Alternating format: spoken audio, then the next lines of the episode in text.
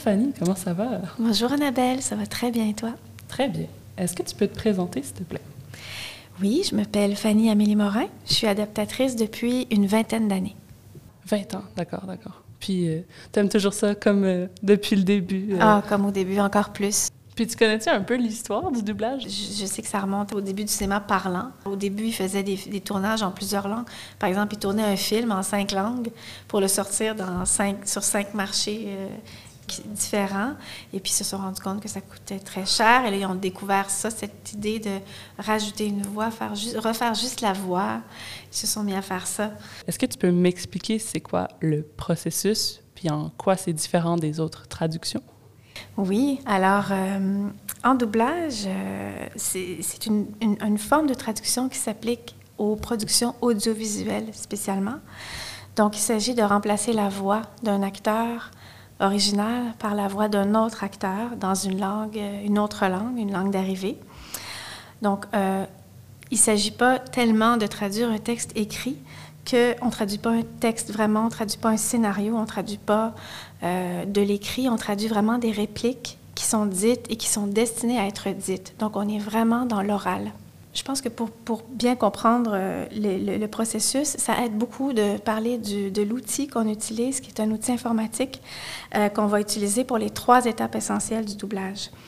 Euh, donc, dans cet outil informatique, on a une fenêtre avec l'image de notre film ou de l'épisode de série. On a une bande qui défile qu'on appelle la bande rythmo, qui est synchronisée avec l'image.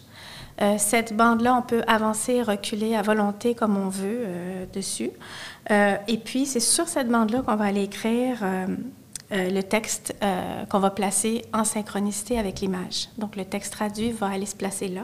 D'abord, la première étape, c'est la détection. Alors, le détecteur place sur la bande rythmo tous les repères euh, dont on a besoin pour réaliser après le doublage. Donc, d'abord, euh, il y a les dialogues. Il va aller mettre les dialogues en place de la langue originale en étant très précis sur où commence la réplique, où ça finit, euh, les labiales, les endroits où il y a des pauses les, différentes ouvertures de bouche vont devoir, la lettre va devoir être précisément au bon endroit parce que ça va vraiment servir de repère après et pour écrire le texte et pour enregistrer le texte. Il doit mettre aussi tous les sons qui sont euh, émis par l'acteur original, que ce soit des souffles, des réactions, euh, s'il mange, des, bruits de bouche, toutes sortes de... s'il court, euh, tout ça, ça fait des sons que l'acteur euh, va devoir reproduire après en studio.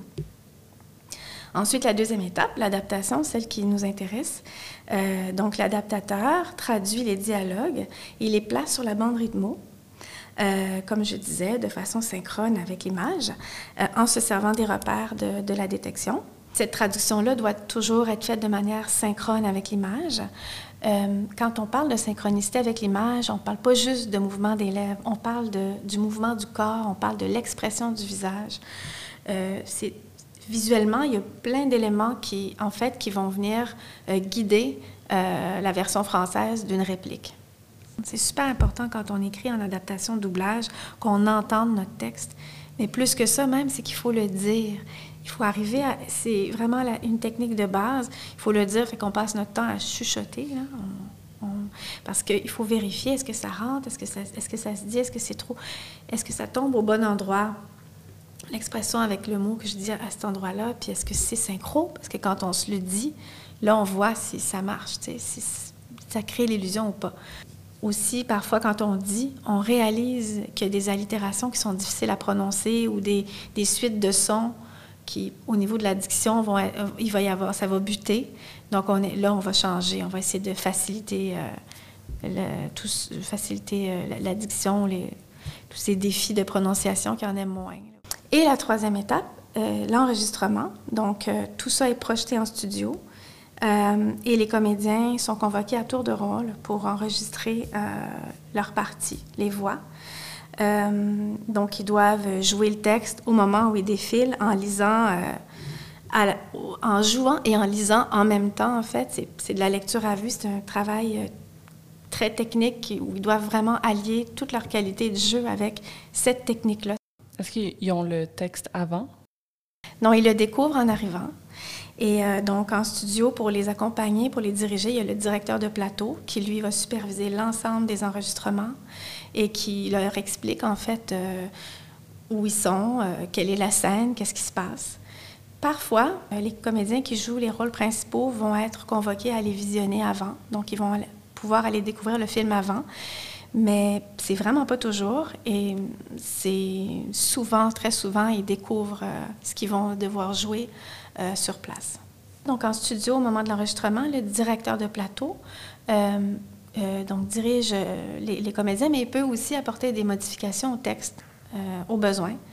Des fois, c'est vraiment une question de de vision de, de l'œuvre ou de la scène ou de ce qui se passe à ce moment-là. Donc, ça peut être vraiment une, une, approche qui est propre au directeur où il peut différer de point de vue avec euh, ce que l'adaptateur propose et il est libre d'intervenir puis de, de, changer. Deux fois, c'est sûr que c'est des choses plus banales comme une erreur, une erreur de sens qui ça, peut toujours arriver, même si les textes sont révisés et tout, par plusieurs personnes souvent. Bon, il peut arriver. Donc, le directeur de plateau va, va intervenir au niveau du texte euh, au besoin. Je dis les directeurs de plateau, mais les comédiens aussi ont des propositions des fois, ou des fois, une phrase pour eux va, leur, va être difficile à mettre en bouche. Peut-être pour un autre comédien, ce serait pas difficile, mais pour eux, donc, ils vont pouvoir faire une proposition euh, pour que ça soit plus facile à jouer pour eux. Fait que oui, c'est vraiment un travail d'équipe, en fait. C'est super important d'ailleurs de vraiment de sortir de notre bulle puis d'aller. Il faut aller aux enregistrements. Moi, comme adaptatrice, je me fais vraiment un devoir. Rien m'oblige à le faire, mais j'ai comme besoin d'aller voir la suite, comment ça se passe. Est-ce que mon texte se met bien en bouche? Euh, qu'est-ce qui change en studio, pourquoi, qu'est-ce qui marche bien, qu'est-ce qui marche moins bien?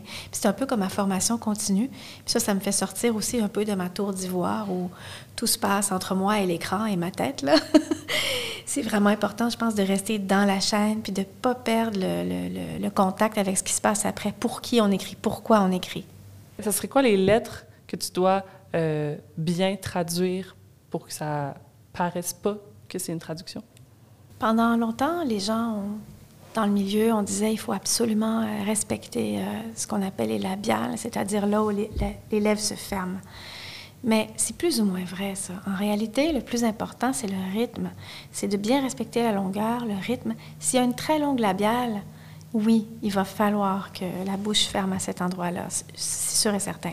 Mais ce n'est pas une question de remplir chaque labiale et d'avoir une labiale à chaque endroit où la bouche se ferme ou d'avoir euh, une, voyelle identique à chaque endroit où on voit clairement la voyelle. C'est vraiment, euh, si on est synchrone avec euh, l'expression, le corps et ce que je disais avec tout le reste, et le rythme, c'est très important, le rythme, le nombre de flaps, entre guillemets, euh, que la bouche va faire sans que ce soit exactement les mêmes voyelles, les mêmes consonnes. Le rythme va créer l'illusion et la qualité du jeu aussi va créer l'illusion. Si l'intention dans la voix, c'est la même que ce que tu vois sur le visage, ça va créer l'illusion. Puis, euh, est-ce que tu reçois tout le film ou c'est partagé à plusieurs? La plupart du temps, pour un film, on va être seul. Euh, sauf dans des cas où ce serait particulièrement urgent, puis ce serait pas possible, en fait, d'y arriver dans les délais. Ça peut arriver. En doublage, on est euh, souvent, on a des délais qui sont relativement serrés parce que on est, on est à la toute dernière étape après la post-production. Comme c'est vraiment la post-post-production, avant, juste avant que ça sorte. Souvent, les dates de sortie sont annoncées, c'est coulé dans le béton. S'il y a eu du retard ou tout ça, c'est après, c'est le doublage qui est compressé. Donc, euh, parfois, il faut que ça aille très vite. Mais généralement, on a des délais raisonnables pour travailler seul sur un film. Euh, mais on peut partager. Quand on partage, c'est très important de communiquer, euh, de prendre connaissance du texte de l'autre, de parler de terminologie, d'expression, de a un personnage qui a un surnom, qu'est-ce que tu as choisi. Il faut communiquer beaucoup, beaucoup pour que quand ça arrive en studio, que ce soit qu'il y ait une continuité puis une uniformité. Les séries, c'est souvent partagé, pas toujours. S'il y a un calendrier qui permet de faire un épisode par semaine, souvent, puis qu'un adaptateur est disponible pour toute la durée euh, de la série, la durée qui est prévue, euh, c'est-à-dire les épisodes qui sont prévus, euh, un seul adaptateur peut, peut la faire. Ça m'arrive, ça m'arrive de temps en temps. Mais c'est vrai que la plupart du temps, c'est plus facile de pouvoir partager parce que comme ça, si on a des indisponibilités ou si on a autre chose en même temps, ou on peut se, on peut se relayer, on peut s'entraider aussi. Est-ce qu'il y a des changements entre la bande-annonce puis le film? Les bandes-annonces, euh, on les fait avant d'avoir vu le film, souvent. on, les reçoit puis on, les adapte avant d'avoir vu le film. Parfois, on manque de contexte. Des fois, on a un texte avec des explications qui nous permet d'avoir le contexte de ce qui est là, mais des fois, c'est vraiment purement un guess pour... Euh, on se dit, ah ben, ça doit être ça. on sait que la bande-annonce, il faut que ça soit quand même punché. C'est la fonction de la bande-annonce, c'est de... de d'être, euh, c'est ça, d'attirer, de donner envie d'aller voir le film. Donc, euh, on, travaille avec ça. Puis on travaille avec ce, qu'on a comme information. Est-ce que toi, tu traduis des chansons? Moi, non. J'en ai déjà traduit, mais ça me prend un temps fou je sais que je suis capable de le faire, mais j'ai pas tant de plaisir à faire ça. Je trouve ça extrêmement difficile. Pour moi, c'est difficile. Je pense que pour d'autres adaptateurs, c'est plus naturel, c'est plus facile pour ceux qui sont spécialisés. Fait que généralement, je laisse les chansons à d'autres adaptateurs maintenant. Euh, mais j'en ai, fait quelques-unes. On est toujours amené à en traduire aussi quand c'est euh, complètement intégré au dialogue ou c'est une petite comptine. Euh, des fois, ça parce que ça, part chez des adaptateurs spécialisés uniquement quand il y a vraiment comme une orchestration, que c'est généralement, ça va prendre aussi un directeur musical en studio, tout ça. Mais tu sais, des fois, c'est un personnage qui prend sa guitare, qui fredonne un truc. On, on, va le, on va l'adapter si, si, on le refait en voix. Parfois, on le refait pas en voix, on va juste le sous-titrer. Mais parfois, on choisit de le refaire en voix. D'ailleurs, pourquoi des fois, il y a des chansons doublées, puis des fois, il y a des chansons sous-titrées? C'est... Il y a, je pense, deux facteurs qui, qui interviennent là-dedans. Il y a soit que c'est un choix artistique ou c'est un choix de budget. Parce que euh, sous-titré, c'est sûr que ça coûte moins cher. Puis des fois aussi, ça passe bien, une chanson qui est sous-titrée. C'est pas dérangeant. Euh, on a le sens quand même. Puis ça peut être plus dérangeant des fois de la doubler ça, ça dépend. Je pense que c'est vraiment du cas par cas. Puis c'est quoi les principaux défis auxquels sont confrontés les traducteurs? Euh, quand, quand, je tombe sur un jeu de mots, euh, j'ai rarement la réponse tout de suite. Généralement, je vais vraiment... Euh, en fait, je vais, je, vais, tout de suite dans le dictionnaire des synonymes, dans le dictionnaire des, des, des analogiques. je vais vraiment essayer d'aller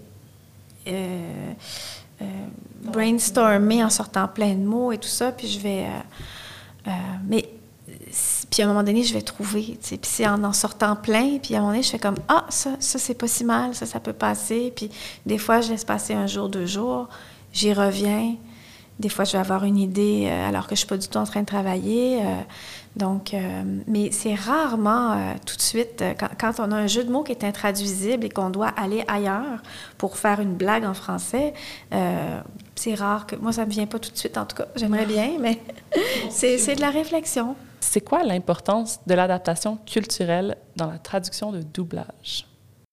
Alors, il y a toujours une part d'adaptation culturelle qui varie selon les types de projets.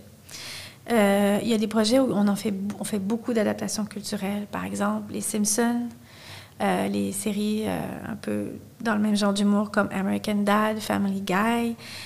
ça, c'est les diffuseurs qui font le choix de faire un doublage qui va être très localisé. puis on va carrément remplacer des références culturelles originales par d'autres qui sont très, très locales. Mais dans la plupart des, des projets qu'on double, on fait, on fait de l'adaptation culturelle, mais pas à ce point-là. En fait, généralement, on va essayer de garder les références culturelles qui sont là le plus possible si ça parle à notre public. Si on se dit, ah, ben, les gens vont, vont savoir euh, ce que c'est, on les garde. Euh, par contre, quand, quand, quand on pense que ça c'est pas connu, c'est moins connu, ça fait référence à rien pour, pour le public québécois, mais on remplace, mais on essaie de rester plausible avec où se passe l'action. Si ça se passe en Californie, mais on va essayer de trouver une autre référence qui serait plausible dans la bouche de ce personnage-là qui est californien. Donc, une autre référence américaine que les Québécois, cette fois-ci, euh, comprennent. Mm-hmm. Euh, je peux donner un exemple. J'ai un exemple récemment d'une série euh, qui se passe dans les années 50, justement en Californie. Et il y a un personnage qui mentionne deux grands noms de magasins, des grands magasins à rayons. Un que je connaissais pas, j'oublie le nom, mais en faisant les recherches, j'ai vu que c'était un magasin à rayons qui était populaire dans les années 50. Et il nomme, il nomme aussi Sears. Et je l'ai éliminé, celui qu'on connaît pas, juste pour pas que, tu sais, ça aurait pas été grave que ce soit là, mais il y aurait eu une question ou il y aurait eu, juste pour assurer la fluidité, que qu'on reste vraiment dans, qu'on se pose pas de questions. Ah, c'est quoi, de quoi il parle? Donc, si eux, tout, tout, le monde sait ce que c'est, fait que celle-là, voilà, je l'ai gardée. C'est euh, parfois aussi euh, une chaîne de restaurants euh, rapide qui n'est pas connue ici, parce qu'on n'en a pas ici. Ben, je vais remplacer par une chaîne américaine qu'on a ici. Puis on va tout de suite avoir la référence, on va savoir qu'on parle d'un fast-food, on va voir des néons, puis on va voir tout ce, tout ce qu'on a besoin de voir en, en entendant cette référence-là. Parfois, on peut éliminer complètement. Là. Des fois, on, contourne le problème. Dépendamment du contexte, on peut juste employer un terme générique. On pourrait dire, euh, si quelqu'un parle d'une station-service euh, qui n'est pas ici, il pourrait dire, je vais, je, vais, faire le plein, par exemple, tout simplement. Est-ce que tu traduis les accents? Ça, c'est une discussion qu'il faut avoir au départ, avant de commencer à écrire. Il faut poser la question si on a un doute. Euh, au fil des années, on apprend que certains euh, clients, distributeurs ou certaines compagnies n'aiment pas les accents, les ont complètement bannis et il n'y aura jamais un accent. Dans... Fait que si on le sait, on ne pose même pas la question.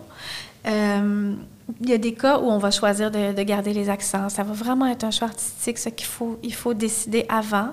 L'adaptateur ne peut pas décider ça tout seul parce qu'il faut savoir que ben là, ça va impacter le, casting. Il faut un comédien qui est capable de faire l'accent. Euh, puis il faut.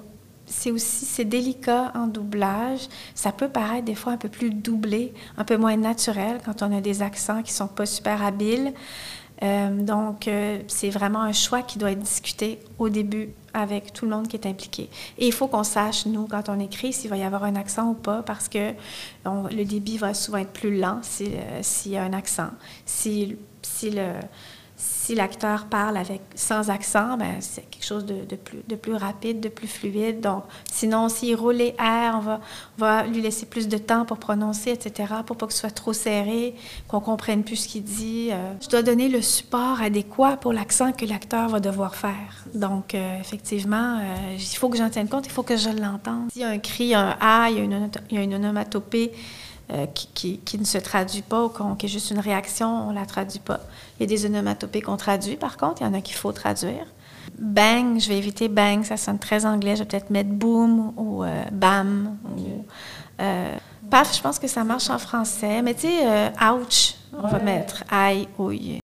Existe-t-il des techniques ou des outils spécifiques que les traducteurs de doublage utilisent pour maintenir la précision, la synchronisation labiale? Faut avoir un œil très aiguisé. Puis c'est super important d'avoir une sensibilité pour interpréter le visuel. Puis aussi de voir le sous-texte. C'est vraiment quelque chose de global qu'on rend. C'est pour la, on essaie, on, ne va pas mettre le sous-texte, mais parfois oui, parfois, parfois c'est ça qui marche le mieux. Mais c'est vraiment d'aller à l'essence de ce qui est exprimé dans la scène, autant visuellement que par le texte. Nous, l'adaptateur, souvent, on est complètement oublié en bout de ligne. C'est comme on a donné la partition. Après ça, ça c'est les musiciens qui jouent. C'est quoi les idées fausses ou les mythes répandus en traduction de doublage que tu aimerais démystifier? Bien, souvent, les gens ne réalisent pas qu'il y a un texte à l'origine du, doublage, au départ, que ça part d'un texte avant que ça devienne des voix dans notre langue. Euh, donc, euh, les gens pensent que souvent s'imaginent que les comédiens improvisent, improvisent. Ah, tiens, je vais dire ça, là. Euh, donc, c'est ça. Donc, il faut vraiment, généralement, quand on me demande quel métier je fais, il faut vraiment que je précise que j'écris les textes, qui après ça vont être joués par les comédiens parce que ça prend un moment avant qu'ils réalisent que, ah ben oui, forcément, il y a un texte avant. Euh, aussi, souvent, les gens pensent qu'on fait un travail de moine, qu'on est là à scruter les lèvres, puis qu'il faut que euh, le M tombe sur le M, puis le, que si ça ferme là, ça ferme là, puis tout ça. Mais en fait, on a un regard qui est, euh, beaucoup plus global, comme je l'ai expliqué plusieurs fois. Tu c'est pas tant que ça un travail de moine. C'est quand même, ça reste de rendre, rendre le sens, euh, avec des contraintes visuelles. Pourquoi on a besoin d'une traduction française? Et une traduction québécoise? Ben d'abord parce que chacun des territoires veut faire un doublage sur mesure pour, pour le public. Les distributeurs veulent un doublage qui parle vraiment à leur, à leur public. Euh, il, y a, des différences au niveau de la langue, au niveau de la culture, les références culturelles. Euh, et pour l'humour, particulièrement l'humour, euh, souvent en doublage, le fossé culturel ne pardonne pas. Ce qui fait rire des Français ne va pas nécessairement nous faire rire. Justement, comment on traduit une blague en anglais vers le français? Comme c'est une fleur qui court, qui court, il se plante. Que, ben, généralement, en fait, justement, on doit s'éloigner, on doit proposer complètement autre chose. Fait que si, admettons, dans le contexte, le thème botanique ou de la fleur est, est important, on va rester autour des fleurs. Si ça n'a aucun rapport, puis c'est plus le mot planté qui est important, on va essayer d'aller s'ancrer sur c'est quoi le pivot, c'est quoi qui est important, puis c'est quoi qui marche dans la situation. On va proposer quelque chose complètement autre chose. Généralement, pour euh, les blagues qui reposent sur des jeux de mots, on est obligé d'aller complètement ailleurs. C'est rare. Des fois, ça arrive qu'on peut le traduire tel quel, mais c'est rare. Puis, est-ce que toi, tu reçois comme une version français internationale, puis après, tu te bases sur ça, ou c'est comme tu l'as jamais vu, puis après, après tu... Je l'ai jamais vu. Il y a, il y a, ben, elle n'existe pas. Généralement, euh, les Français sont en train de faire leur version française en même temps, là, généralement. Donc, euh, on travaille en même temps, puis euh, il n'y a, a, pas de... Puis c'est quoi l'impact des technologies comme l'intelligence artificielle sur le doublage? On sait qu'on est menacé, on sait que, on sait qu'on va tenter de nous remplacer, c'est sûr et certain. Alors, euh, on a, on essaie, ben, via no, notre syndicat, qui est l'Union des artistes, euh, on a des protections dans notre euh, convention collective qui vient juste d'être signée d'ailleurs, qui nous protège contre, en, grande partie, contre la menace d'être remplacé par l'intelligence artificielle. Mais c'est embryonnaire, on ne connaît pas encore. c'est on sait pas, je pense qu'on ne sait pas exactement de quel côté puis comment le danger va venir, tu sais, donc euh, encore. Donc, euh, mais il y a beaucoup d'inquiétudes. Il y a beaucoup, beaucoup d'inquiétudes. Est-ce que tu peux me donner des conseils ou des astuces aux aspirants traducteurs euh, qui voudraient entrer dans l'industrie? Si je peux faire des recommandations, je dirais premièrement, d'abord offrir vos services en surimpression vocale. Euh, c'est un, il y a un volume de travail plus important. Il y a plus de roulement aussi au niveau des adaptateurs euh, qui font ça. Si le salaire est moins, beaucoup moins élevé, euh, bon, peut-être l'intérêt est, moindre aussi, mais c'est vraiment une bonne façon de commencer à faire, à traduire dans l'audiovisuel, de se familiariser avec les contraintes de l'image qui existent aussi en surimpression vocale. C'est une manière aussi de mettre les pieds dans les studios, commencer à connaître les chargés de projet. Euh, moi, je, proposerais de ne pas hésiter à aller en studio si vous avez, si on vous donne la chance en surimpression, on vous donne un contrat. Il faut aller en studio, voir comment ça se passe, rencontrer les gens. Pas hésiter à dire j'aimerais, j'aimerais faire de la, du doublage fiction. Euh, moi, je pense que c'est la, la meilleure porte d'entrée. Ça s'apprend sur le tas. Il faut vraiment que quelqu'un vous donne vous donne votre chance. J'avais envie de dire aussi, il faut regarder beaucoup de doublage. C'est super important pour vraiment se familiariser avec les codes, les conventions du doublage.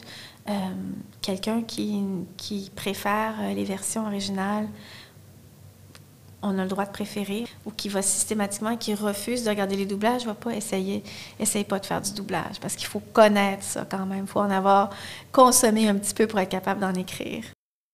Merci beaucoup d'avoir participé au podcast. Merci beaucoup à toi, Annabelle. À la prochaine. Bye.